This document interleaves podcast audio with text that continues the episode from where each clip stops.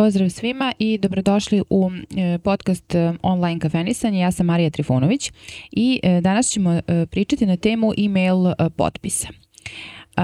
Za one koji ne znaju, a ne verujem da ima takvih,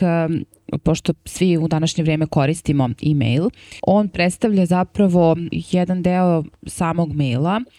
koji čini završni deo naše e-mail poruke i koji jako deluje možda um, manje važan od ostatka e-maila kada, kada ga nekome šaljemo. On zapravo ima, može imati višostruku ulogu i jednu vrlo korisnu funkciju u korespondenciji uh, na taj način, kao što je nekada bila uh, korespondencija u papiru mnogo češće nego, što, nego što je danas i takođe je potpis služio svoje svrsi, tako i u samim e-mailovima uh, potpis može igrati vrlo značajnu ulogu za, za više stvari pa o tome ću uh, danas pričati u ovom podcastu. S jedne strane, zašto sam uopšte pokrenula ovu temu jeste što primećujem da u svakodnevnoj komunikaciji i korespondenciji e-mailom primećujem da kod mnogih uh, ljudi i dalje uh, taj deo e-maila kao da ne predstavlja ništa značajno, to pretpostavljam uh, zato što na njega ne, uopšte ne obraćaju pažnju. Uh, potpisuju se samo imenom, uh, šalju se nekih e-mailov, e-mail adresa koje su po mom mišljenju ili privatne ili nekako neupečatljive. Na samom kraju znači, tog potpisa, odnosno samog potpisa maila na, na kraju maila postoji ni pozicija na kojoj se nalaze, ni da kažem kompanija za koju rade, ni nekakav link uh, ka nekom sajtu, uh, redko i ne stoji ni telefon. Takođe,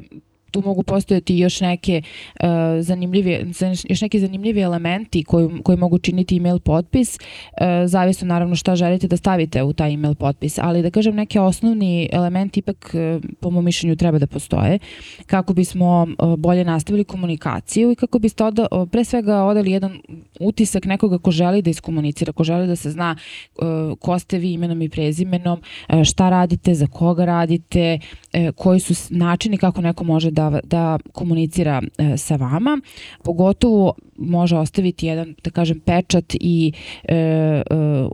i utisak, bilo da ste to vi sami, kao da predstavljate sami sebe e, ili da stojite ispred neke, neke kompanije o kojoj takođe treba imati, e, da kažem, treba da ostane zapamćena i da vas se neko kontaktira upravo e, od strane nekoga iz, iz te kompanije. Zašto zapravo može da bude kako da kažem, zanimljivo, e, zanimljiva email potpis treba da prikaže zapravo kontakt informacije e,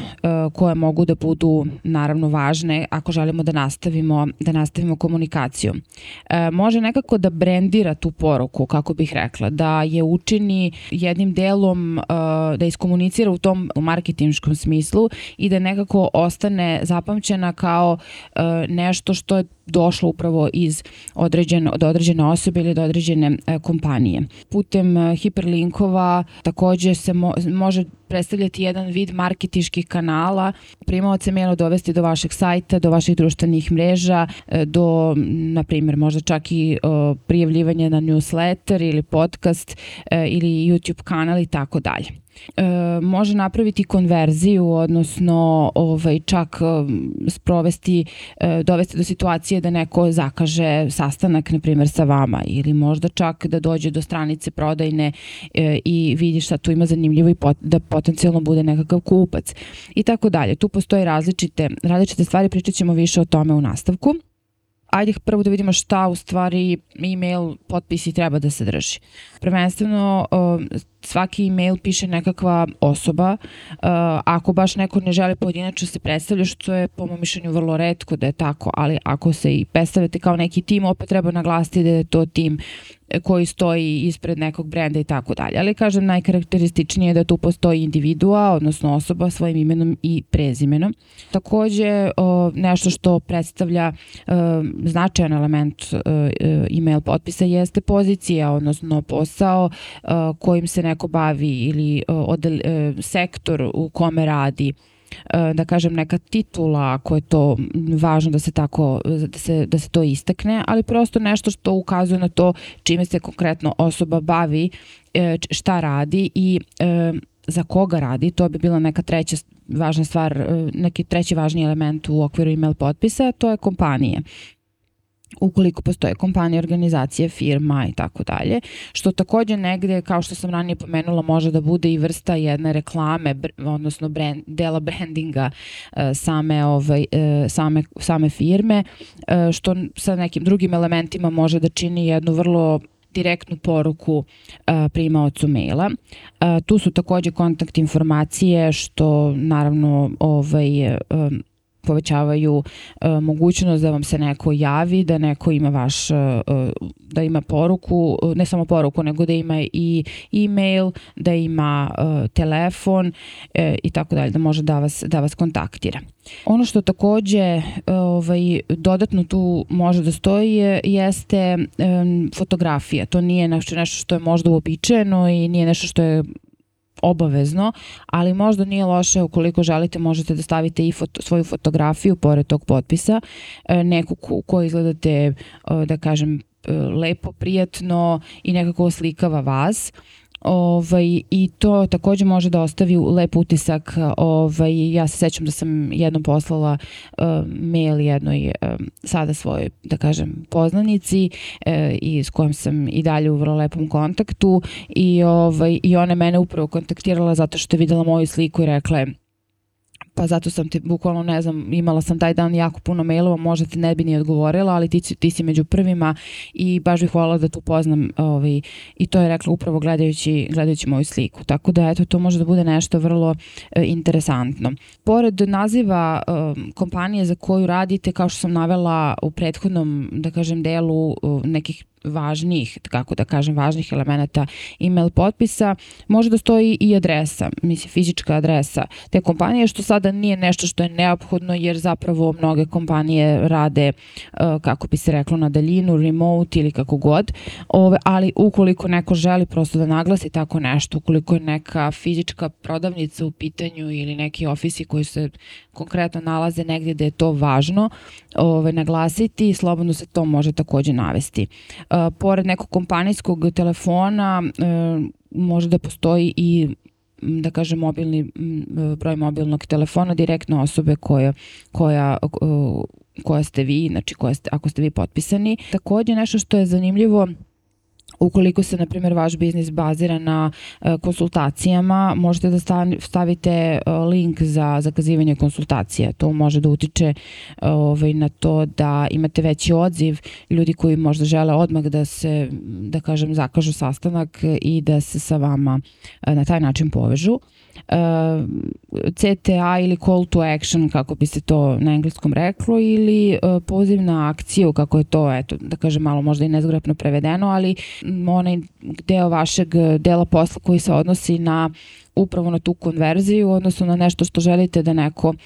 uradi u smislu da li da se prijevi na vaš newsletter, da li da zaprati vas na YouTube-u ili da se preplati na vaš podcast ili da kupi nešto, znači možete i tako nešto da stavite u opis ukoliko to želite linkovi ka društvenim mrežama ili one ikonice takođe mogu da budu sastavni deo e-mailova i to je vrlo često danas možete da vidite da je e-mail potpis upravo sa tim ovaj, linkićima ili dugmićima ovaj, ikonicama uh, društvenih mreža. Nešto što je takođe zanimljivo, e, možda je to više ovaj, isto tako za neke kreativnije industrije, jeste e, slogan kompanije. To je nešto ako je zaista on zaštitni znak e, vaše kompanije ili vas, nešto po čemu ste vi ili vaša kompanija prepoznatljivi, to možda bude jako interesantno i da zameni mnoge neke druge možda dizajn elemente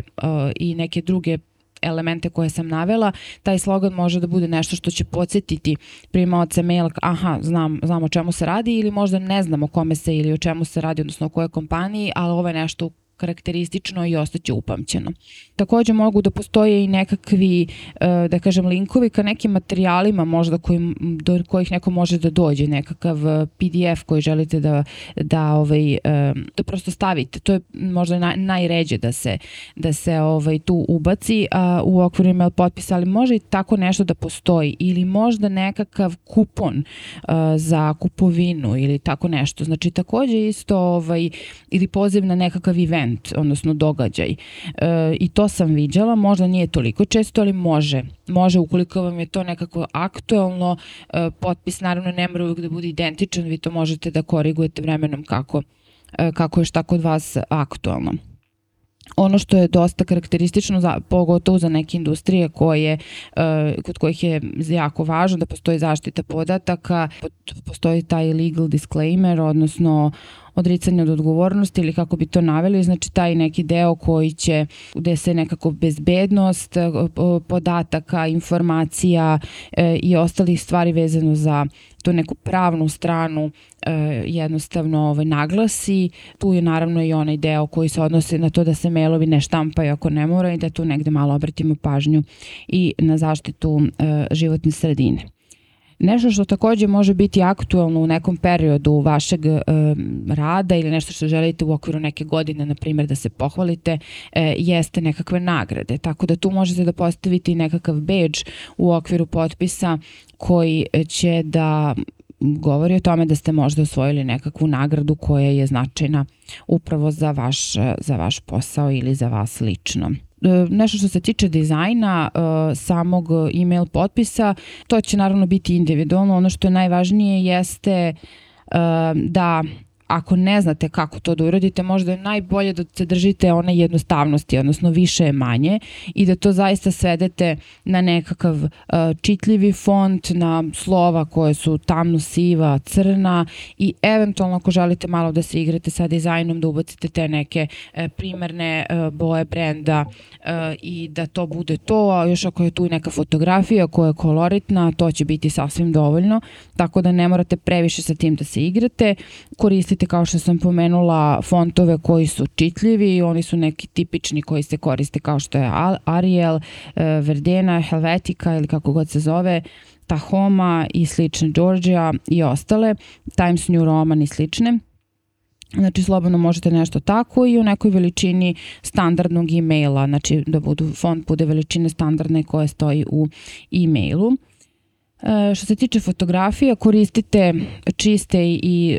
fotografije sa dobrom rezolucijom, one će biti manje, naravno manje veličine postavljene kao takve, ali neka budu prosto čiste. Neka se, neka pozadina samog maila naravno bude bela, a fotografija može da bude koloritna, ali ovaj, e, neka opet bude, neka oslikava zapravo, zapravo vas budite na njoj prirodni i nekako da to zaista budete vi, da budete prepoznatljive ukoliko dođe do uh, sastanka, uh, ovaj, da neko zna zapravo da je sa vama, uh, ovaj, sa vama komunicirao. Umesto um, samog, ovaj, same slike, logo je uvek dobro rešenje, može da se postavi i sam logo vašeg biznisa ili kompanije za koju radite. To je nešto što može da bude isto zanimljivo. Pomenula sam social media ikonice, ikonice ka društvenim mrežama, e, takođe e, sam e, call to action, odnosno ono što želite možda da neko uradi kada, se, kada ode na e, poziv na akciju jeste da bude taj CTA koji može da bude samo jedan link e, koji će voditi do, opet kažem, nečega što želite da neko uradi, da li može, može da bude dugmić i može da bude baner. Takođe, ono što je negde važno pored samog tog imena, naziva pozicije kompanije, eventualno telefona, mada to sad nije toliko neophodno, jeste sam uh, web sajt. Uh, web sajt koji ćete istaći može da bude samo pun URL ovaj, uh, URL adresa. Ovaj, e, tako da, ukoliko želite, možete tako da ostavite. Može da bude onaj Anchor tekst, odnosno da to bude e, ispod određenog naziva, na primjer website. Da ubacite link, može opet da bude dugmić ili da bude ispod logoa, ovaj, da tu ubacite link i da tu može da se, da se klikne, što je možda manje vidljivije, da neko možda ne prepozna da tu može da bude link, ali ovaj anhor tekst ili bat, ovaj, ili da kažem dugmence može da bude možda najkarakterističnije da neko može tako da vas kontaktira. Ono što bi činilo neku preglednost uh, samog maila, pa na kraju tog maila i email potpisa, jeste da napravite razmak, mali razmak između uh, gornjeg dela maila i samog potpisa koji može da bude odvojen uh, separatorom, odnosno crticama ili crtom koja će naglasiti da je zapravo ispod te crte ili crtica potpis. To je nešto što može da bude vrlo korisno i da učini preglednijim taj e-mail. E, neka pozadina bude, da kažem, što svetlija, a slova da budu prosto e, pregle, e, jasna, da kažem tamno siva ili crna najbolje i da se nekako jasno može, može pročitati. E, neka postoji naravno kada pišete i sam e-mail, a kada pišete i e-mail potpis, neka postoji nekakva hijerarhija. Znači pre svega pozdrav, zatim ime, e, ispod toga titula, department, odnosno sektor, e, kompanija, ide telefon, mail, ikonice, poziv na akciju, a bočno, levo najčešće će stajati ili logo ili vaš ovaj, vaša slika, ostali elementi mogu da idu e, ispod svega toga. Ono što je, verujem da već znate, jeste da masu mailova mi danas otvaramo preko svojih mobilnih uređaja, e, odnosno mobilnih telefona, e, tako da e, jednostavno obratite pažnju da se vaš e-mail, a i vaš potpis lepo vidi i e, kada ga neko otvori na telefonu, odnosno treba da bude uh, mobile friendly, kako bi se to reklo. Tako da obratite pažnju i na to. I eto, to su neke, uh, to su neke glavne stvari koje treba da, čini mi se, treba da budu, eto, E, bitne i za vas ovaj, e, kada komunicirate sa nekim putem e-maila e, sa ostalim stvarima vezano za dizajn i ako želite nešto posebno da budete upečatljivi, sa tim se igrate, naravno vodite računa da ne preterujete, da to ne bude nešto, da kažem, baš previše, previše upadljivo, ali upadljivo na neki način da neko ne zna više šta treba da gleda ovaj, i šta tu zapravo treba da bude najupečatljivije. Ako ne želite da da forsirate, na primer, društvene mreže, nemojte da stavljate neke velike ikonice, ali ako želite da zakaže neko sastanak ili da obrati pažnju um, na vašu nagradu koju ste dobili, neka to bude nešto što je upečatljivo. Znači, ne moraju možda sve, ove, sve ovi elementi u istom trenutku da budu na ovaj, u vašem email potpisu, oni osnovni naravno treba, a ovo drugo ćete prilagođavati kako šta bude aktuelno, jer je prosto i email potpis kao i sve ostalo podložno nekakvim neki elementi će biti podložni promenama što je ovaj, sasvim, sasvim ok. To je to za ovaj put, nadam se da vam je koristio koristila ova uh, podcast epizode vezano za uh, email potpis i njegovu važnost u našoj poslovnoj uh, email komunikaciji.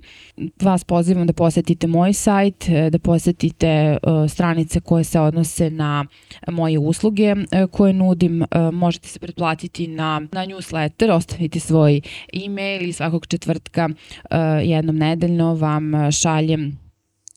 svoju ovaj e, svoju poruku e, i newsletter u kome se lepo družimo i ovaj ja vas pozivam na taj način da zajedno i popijemo kafu dok čitate taj moj e, newsletter. Takođe moj rad možete podržati ovaj uplatom donacija koje ćete linkovi ćete naći u opisu. To je to za ovaj put ukoliko imate neka pitanja, postavite mi, ukoliko imate neke predloge za neke nove teme, možete mi uh, pisati E, i eto tako, do novog kafenisanja, pozdravljam vas. Thank you.